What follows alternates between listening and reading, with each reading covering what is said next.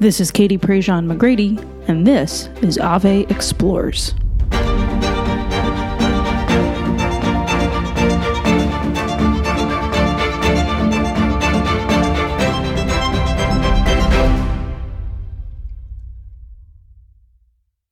This week on Ave Explores, we have been digging into what the church looks like in the Americas. And the content that we've created for this first week of of the series has looked at the church in Canada, has looked at the church in the United States, has looked at the life of a saint from South America. And today we have a conversation that's going to dig into some of the key differences between the church in Mexico and the United States. And really look at the gift that the church is in those two countries, the gift that Catholics are to those two countries, and and even more so what the church looks like and how the church operates and how the people of God exist within those two different realities the church in Mexico, the church in the United States. My guest today, Brenda Noriega, works for Maryknoll Missions, and she has a lot of excellent insights to offer about the church in Mexico versus the church in the United States of America. And she says something in the show that I, I was particularly struck by uh, that I haven't really been able to get out of my head since we had this interview. She talked about the role of the laity in the American church specifically how um, there's a lot of lay leadership within the life of the American church and how that was something that she was inspired by and encouraged by so much so uh, that she is now a lay leader within the church herself. And that was something that I did not necessarily know about the church in America before this conversation or did not know that was different in other places. And so once again, this series this whole Catholicism around the world series was enlightening to me, was inspiring to me, was something that I was grateful to hear. You can find all of the content that we are creating for you in this Ave Explores Catholicism Around the World series over at AveMariaPress.com. You can click on the top, there's a free resources button. You can sign up for the weekly emails to get all of the content that we're making podcasts, videos, Facebook Live conversations, articles, social media exclusives all in the hope that you will learn about the beauty and the particularity of our church as we journey around the world to look at the church globally. Today's conversation with Brenda Noriega, I think, will be one that you will be inspired by, you will be challenged by, and you will certainly enjoy. So sit back and enjoy this conversation with my friend, Brenda Noriega.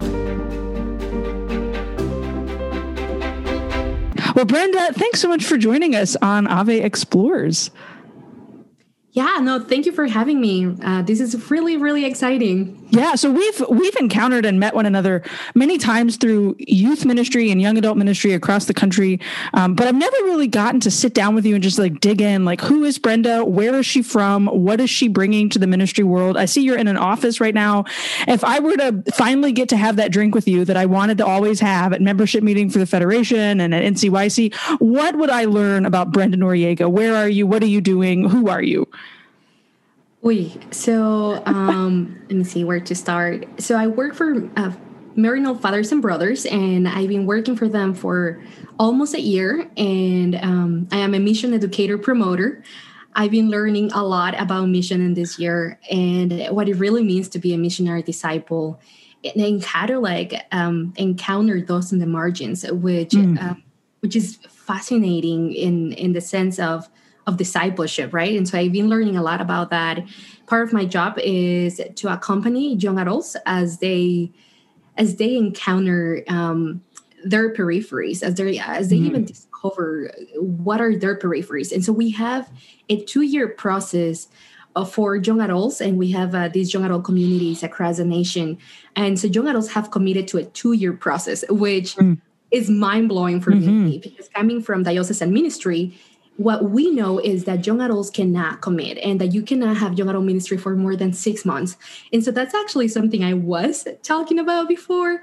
And so now i'm i'm just like i'm in shock but i love it. Um, i feel very privileged to be part of of maryknoll with all honesty. Um, it has been beautiful my my one year with them.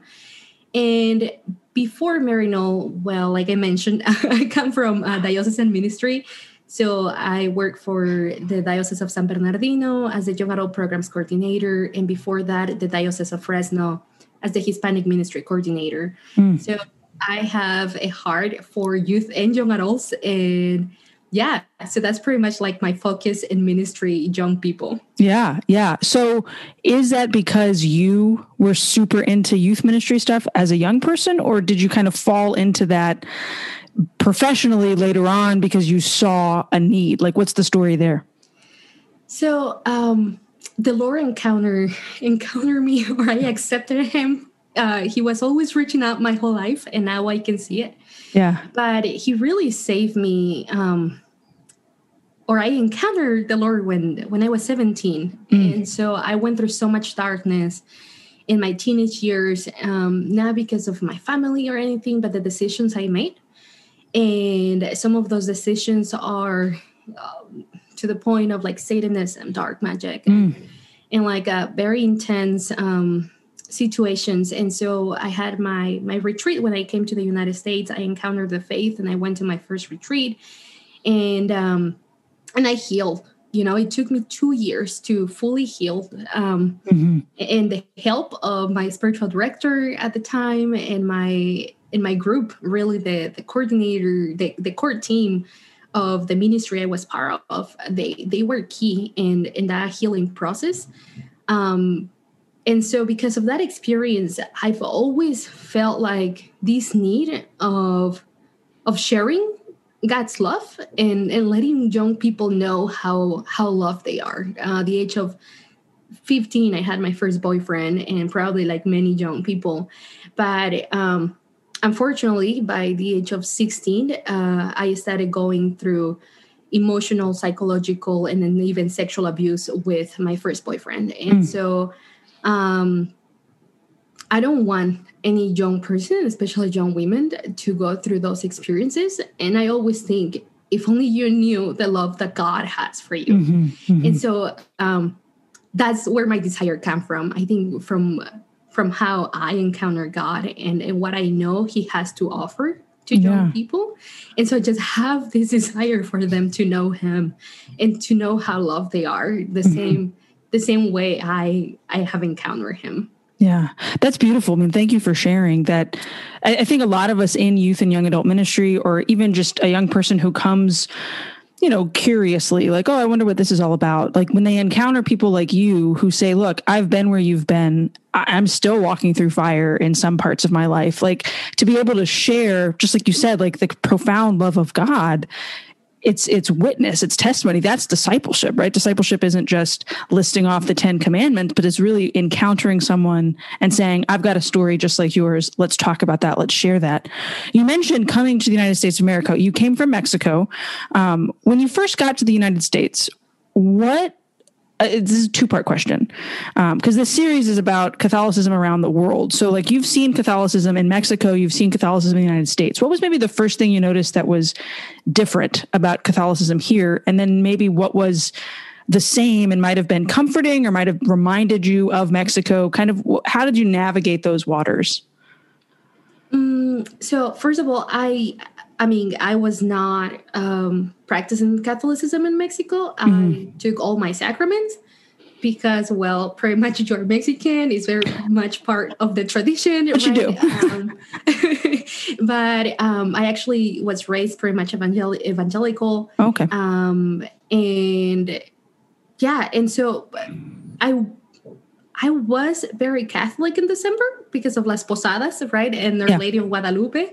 And so, even um, that was interesting for me to experience with my family, even very young. I never understood how my parents will let me go to Las Posadas or um, or to you know to or lady of guadalupe or the, mm-hmm. why they mm-hmm. will take me and, and so that's something very interesting I, I i experienced and now i go back and and i evaluate the situation um so the first thing i experienced in the united states once i encounter uh, the lord and and i start learning uh, about the faith and i fell in love with the mm-hmm. catholic faith um and so the first thing i experienced is the role of the laity I think in the mm-hmm. United States, the lay people have a very um, how to say like a, a, a strong role, right? And mm-hmm. and we really are protagonists of the church.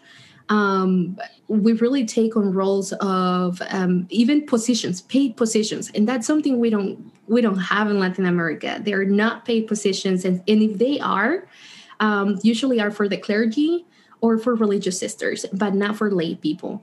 And so um, this is actually an interesting story because when I started working for the diocese of Fresno, my I went one summer I went for vacations uh, back home, and so my mom said hey, would you come and meet with the pastor?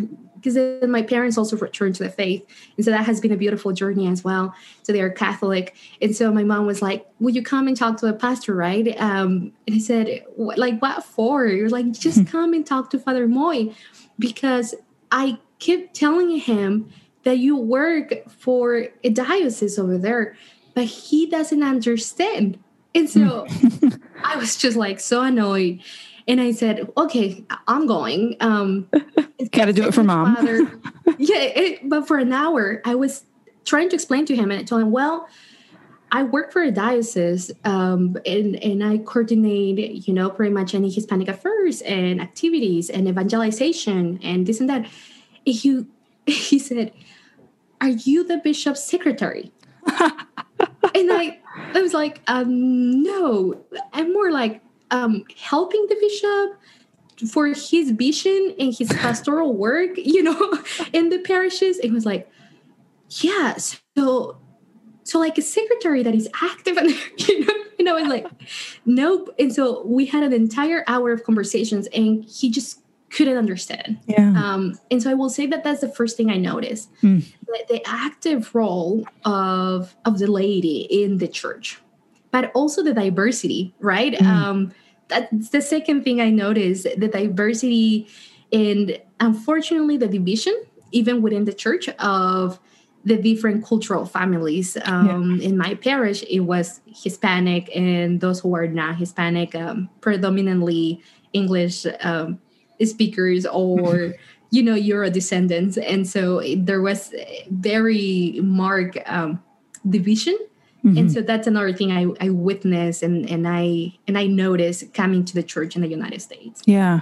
Well, so I want to dig in on that because you're not the first person to mention like that's something that's going on in the American Catholic Church right now is this divide, whether it's liturgical preferences, whether it's even like within political conversations right now. I mean, you've got the conservative Catholics on the right and you've got what they claim to be liberal Catholics on the left. And it's it's I get frustrated by that. I'm sure you get frustrated by that. How do you think within, a, I mean, maybe within your role at Maryknoll, what you saw on the front lines of diocesan work, even as just a parishioner yourself in a Catholic church, what's maybe one step every single one of us can take to start to heal some of those divides or even some of that like cultural difference between you know the hispanic mass and the the euro-centered mass like you said like what would be a thing that we could maybe all do I think the first thing is to get to know each other, um, mm. being vulnerable and and sharing our backgrounds. I think um, I believe there is unity in in vulnerability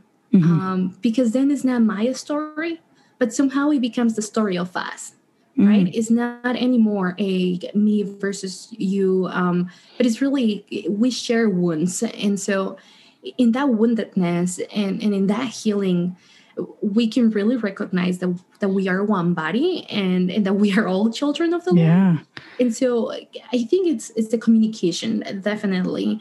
Um, but it's also recognizing the implicit biases and and I have my own personal story on how um, I realized I was I actually had implicit biases against my African American brothers and sisters. Mm. And so I learned that about me in college because I was taking a certification in cross cultural competency. And at the time I was being I was working as a community organizer and I was the only a faith-based community organizer and I was the only Catholic um, and that was my role to uh, to teach people about the Catholic social teaching in parishes and help them to um, advocate for their communities. And so, being the only Hispanic in in my um, at work, really, I was the only Hispanic and the only Catholic, and so I always noticed that I didn't feel fully comfortable hmm. with mm. my coworker, two of my coworkers, and the two of them from you know African American, and um, and I just didn't know, and I couldn't understand why. And so one day in class, uh, my professor started talking about implicit biases and how the media, um, the media portrays specific groups of people, mm-hmm. and even the, the, the Barbies, right? I mean, things yeah. like in the last ten years, we now have Barbies of color, but that's that's not what we had before mm-hmm, mm-hmm. and so the standards of beauty and the standards of of who is violent and so all of that information gets to us even if if we don't want to it just it's there in our brains mm-hmm. and um so we until we are aware of them and then we start working on them. Um and so i learned that in class and then i started thinking right? Like wait a minute is this how i feel? Do i think they are like criminals? Like mm-hmm. what do i think about them? And so i started praying. I actually took it to prayer and yeah. the holy spirit um, really helped me to heal and confess how i mm-hmm. felt so i went and talked to to my colleagues but one of them specifically bryson and i told him i have to confess something to you um, and i was very embarrassed of mm-hmm. course, but I knew I needed to confess it. So that that wouldn't have any strength on me. Yeah. And also to start getting to know his community um, and destroy any ideas of that the media had like created in my mm-hmm. in, mm-hmm. in my mind, right? And uh, and so I told him, and he said, "I sister, I never noticed. You are very caring and like you're very charming." And I told him, "Well, I knew, you know, like yeah. I knew that when I had you, I was not feeling fully comfortable because I'm mm-hmm. a hugger. So I'm mm-hmm. like, I'm hugging people all the time. But um, but then I told him, look, I want to learn about you. Like mm-hmm. I want to learn about your community. To the and so I started like hanging around um, his family and, and then we went to church to his baptist church and i was just like whoa this is like this is great and and so i i really got to know them um, and that helped me to change my perspective since that day i've been more careful um, mm-hmm. and i'm always like taking to prayer what i think of a person or something so with that being said i think um, that one part is the communication between the different communities and the different groups yeah two it's um, awareness building awareness mm. of these implicit biases and really start taking to prayer how we feel about a specific person or even yeah. a specific group of people. Yeah. Then discerning why do I feel like this? And is this coming from me? And yeah. maybe from a hurt of from the past uh, yeah. with a specific group of, of persons and I'm portraying it. Um, or is coming from outside information. Yeah. Right? Yeah. I hope you're enjoying this conversation with Brenda Noriega of Maryknoll Missions about the church in America, the church that she has had the opportunity to see globally, the church that she loves. You can find more of the series that we are creating for you on Catholicism around the world over at avemariapress.com. Click on the top, sign up to get the weekly email straight to your inbox. Never miss a podcast, Facebook Live conversation, article, or social media post. It's all there just for you. That's a really great explanation of how sometimes we we other the other right like we we see another person whether it's somebody from a different culture somebody of a different skin color somebody even just from a different socioeconomic background and there's this immediate well they're not like me so i don't need to encounter them and i think so much of that has happened in the american catholic church because it's very easy to just kind of live within your own little bubble and never expand beyond. So you being involved in that community organization, like it, it gave you the opportunity to say, wait a second, I, I feel this, I see this, I can hear this within myself. I need to check it. I mean, that's a great call out to all of our listeners that like maybe we all need to kind of be checking it because as Catholics, that's that's a requirement. Like like we're not allowed to feel that way about another person. like we're called to see the image and likeness of God. Thank you for sharing that. Um, you also mentioned earlier about the margins right like like part of your work with Maryknoll is really going to the margins is is is recognizing that discipleship often requires us to step outside of ourselves that's a huge part of Pope Francis's message, which you know quite intimately. You have had lunch with the Pope. Um, you sit on a Vatican commission. Tell us a little bit about the work that you are doing on an international Catholic level with youth and young adult ministry. Yeah, so um, the first ever uh, committee or advisory committee uh, for young people, and that that is great. I'm just um, I'm still I'm still waiting to wake up. like, how is it's a huge, possible? it's a huge deal. Yeah, yeah, and I mean that, that is um, well, you are part of the of the pre-synod conversation, mm-hmm. right? And in the young people, away from the Presina, what I've heard, they, they, were advocating to continue the dialogue and continue the conversation. And thanks be to God, the um, the the fathers, uh, the Synod fathers, ended up putting it on the document, on the final document. And a year, less than a year after, this advisory committee is formed, and so it's twenty of us from all over the world, um, me being one of them. Mm-hmm. And mm-hmm. my understanding is that we don't necessarily represent our countries, or although because it's difficult, especially for me for the from the United States. I'm like, wait, I cannot say that I represent all the voices of the young people in the United States. Like that's ridiculous, you know. Um, but we definitely bring witness of. Yeah. Of what we have experienced as young people, but also as young ministers. Mm. What is it that we have experienced with those we work? Um, and the same goes for my other 19 um, friends and so in this witness um, we bring these voices to the dicastery of family and la- laity and family life. And um, and so we bring this this to them and then they also consult with us in terms of some projects. Um, but all this year, it has been about figuring out exactly what is our role, mm-hmm. which was a little bit frustrating at the beginning, especially coming from from an American culture. um, you need to have the objectives and you need to have yep. the you know everything before you even start something. Mm-hmm. Um, but that's something I've been learning because most of the world don't work that way. Yeah. Most of the like the church in other places. They don't work like that especially latin america. Mm-hmm. um, they do first of reflection and they led those in in the process um, to actually make decisions right? Mm-hmm. and, and to make this type of decisions through discernment. So i will say that all 2000 i'm so sorry. There's some background but no you're good you're good. Um but all 2020 it was about getting to know each other mm. and uh, learning each other's realities which which i loved it because um, it was understanding that language barrier was not an obstacle but it's a, it was actually a, um, a blessing yeah we will move slower right in order to understand each other mm. um, so my role has been to be a witness of the church in the United States, particularly because that's where I live. Um, and so, one thing I've been bringing to the table is a diversity, and yeah. this has been shocking for for the other young people. Um, and I experienced that also at the postsynodal meeting. Um, it was Brian Root mm-hmm. that you know very well and me, and so when we got up.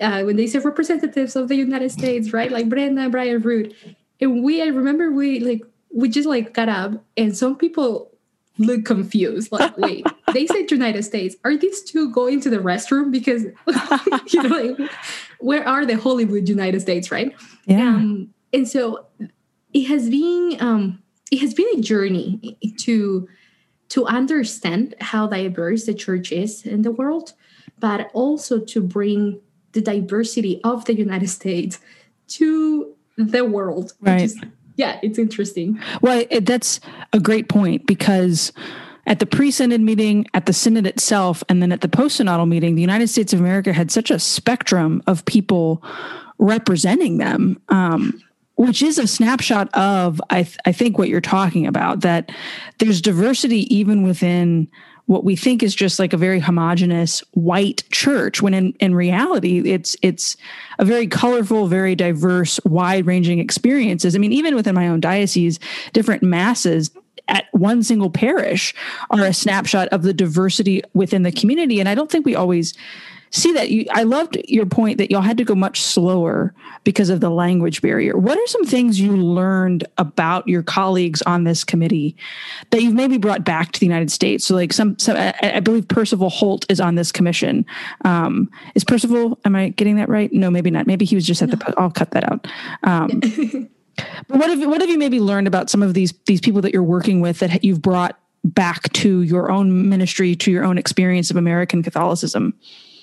Yeah, definitely. I think um, it will be the the part that I will bring back. I think is that uh, for American Catholicism, the, the importance of young people in the United States to get involved in international policy mm. and to uh, know how the resources in the United States are contributing to policies in other countries and how uh, we stand remaining quiet or not getting involved does affect other countries and so uh, can you give me an example like of a policy that we should care about um, definitely it will be uh, the environment right uh, yeah. something that some of the young people have mentioned and, and they they try to not point it out always as the united states but it always feels like yeah, it's our problem. Yeah, it's our problem. Yeah, exactly.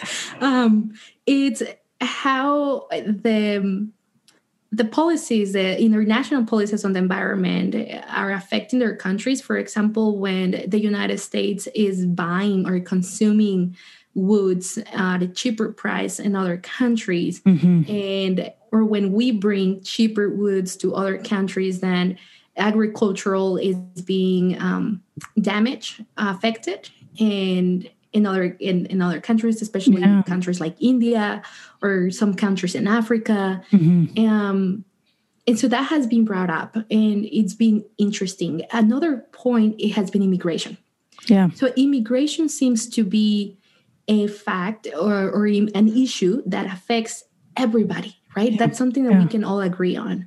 Um, and it has been brought up at the committee, uh, either because some people are leaving their countries um, another point that has been brought up has been uh, Israel, mm. and you know the Palestinian is is uh, affecting more specifically um, my friend and oh my gosh, I forgot the name. I forgot what uh, where there was this huge bomb. Not Iraq. No, no, no. No. That the city exploded. I know what you're talking about. I can cut it if you if you want to look it up really quickly. Yeah, I'm trying to. Sorry, um, no, no, no. You're good. Um, I can't believe it. This is actually the one person I talk to all the time. um, Gives me a chance to check the baby cam. Don't worry. Go for it.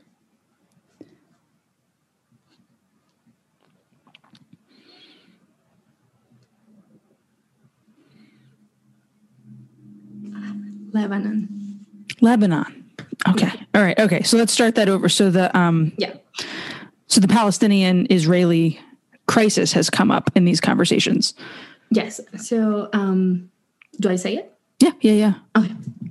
Um, yeah, so another issue that has been mentioned by especially my my friend from the Lebanon is the Israel Palestinian issues and how the United States continues um, basically influencing in mm-hmm. a way the bad situation in Lebanon.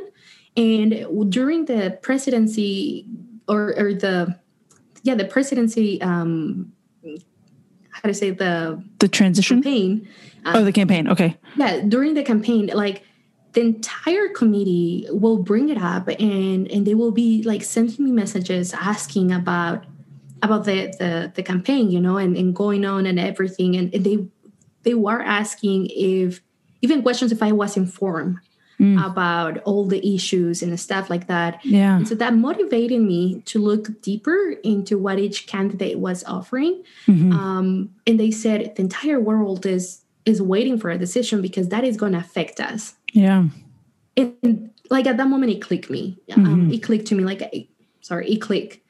Um I realized that my vote was not only for my own interest yeah. or the interest of the people in my country, but also for those in the committee yeah. that live in other countries, right? Yeah.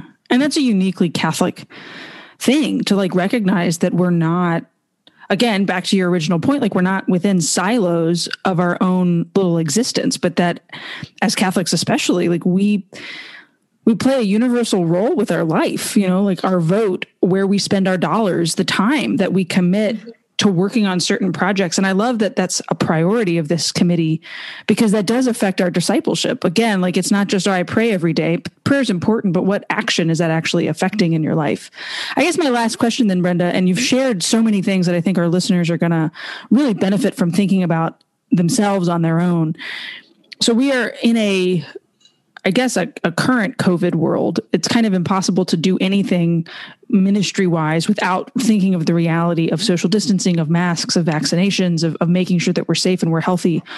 What do you think Catholics in America, and again, your experience is a very global experience of Catholicism, but but how do you think Catholicism in America will look in this COVID reality, maybe in a post COVID world, like there is no going back to how things were. What what do you hope to see, and what do you hope American Catholics really start to do to restore ministry, to restore hope, to to proclaim the gospel? I think we have a great opportunity here. Um, I think Pope Francis has been talking about social friendship, and mm. and the pandemic is one issue that unites us with the rest of the world. But it, our ministries needs needs to start looking into bringing awareness that we are all in the same storm, but we are not all in the same boat. Mm. And so we need to like look at the blessings we have in the United States and start thinking on ways to sharing those blessings.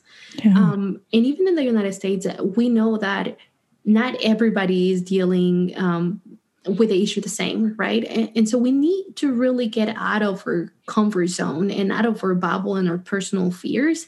And we need to start looking to those families who have lost their jobs. Um, I love actually how you even uh, were baking, right, for your friends and your friends. and I thing. love that story. um, and so that actually got me to think on ways I could help here and there. And I think that is a great opportunity. It is, it is an awakening of of the personal details. Mm. And I think that the same goes for ministry. It's an awakening of accompaniment, of real accompaniment, and more in a one-on-one.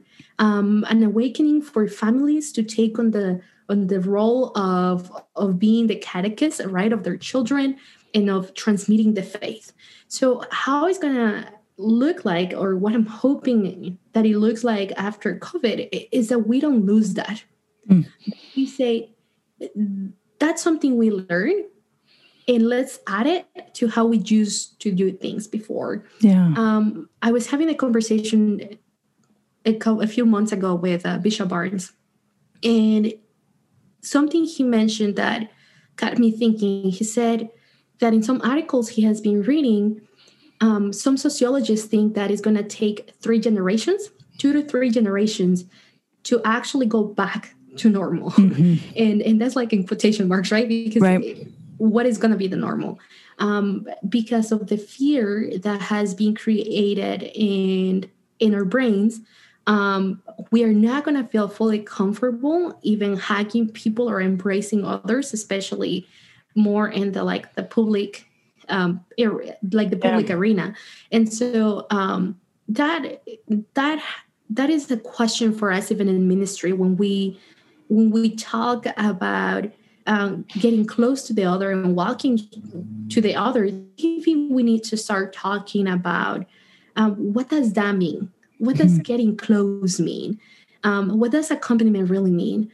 Yeah. So yeah, so that is my hope. One that we continue looking to these opportunities we've learned through the pandemic, and that we add that to to how we used to do ministry before but that we continue or go deeper in the conversation of what it means to um, what personal relationships mean. And and when we talk about social friendship in the sense of Pope Francis talking of social justice now he's switching it to social friendship what does that mean? Yeah. I think that will be my hope for for us in the united states to start exploring. Yeah and to not to not run from it. I think we run from that more in the states. I, I mean, I, I'll call myself out because it's a it it can be uncomfortable, right? It can it can dislodge what I've just always done because there's a demand placed upon me, and and that to go back to what you said in the beginning, the laity do play a unique role in a professional context within the American church, but even just in a personal context, the influence that we can choose to have, just even in things we post on social media. So to really bring to, to heart, like Pope Francis is calling us to this because of this movement of the Holy Spirit. Um, thanks for bringing that up. Like that's something that I hope listeners really are challenged by. Brenda, where can we find out more about you and your work with Maryknoll? Uh, how can we follow you? Yeah, so you can follow me on Facebook or Instagram. And on Facebook is just Brenda Noriega, and I have a picture with the Holy Father. So we'll link it in the show notes too. and so um, Instagram is um, Brenda underscore Noriega underscore YA for young adult and ministry. So nice.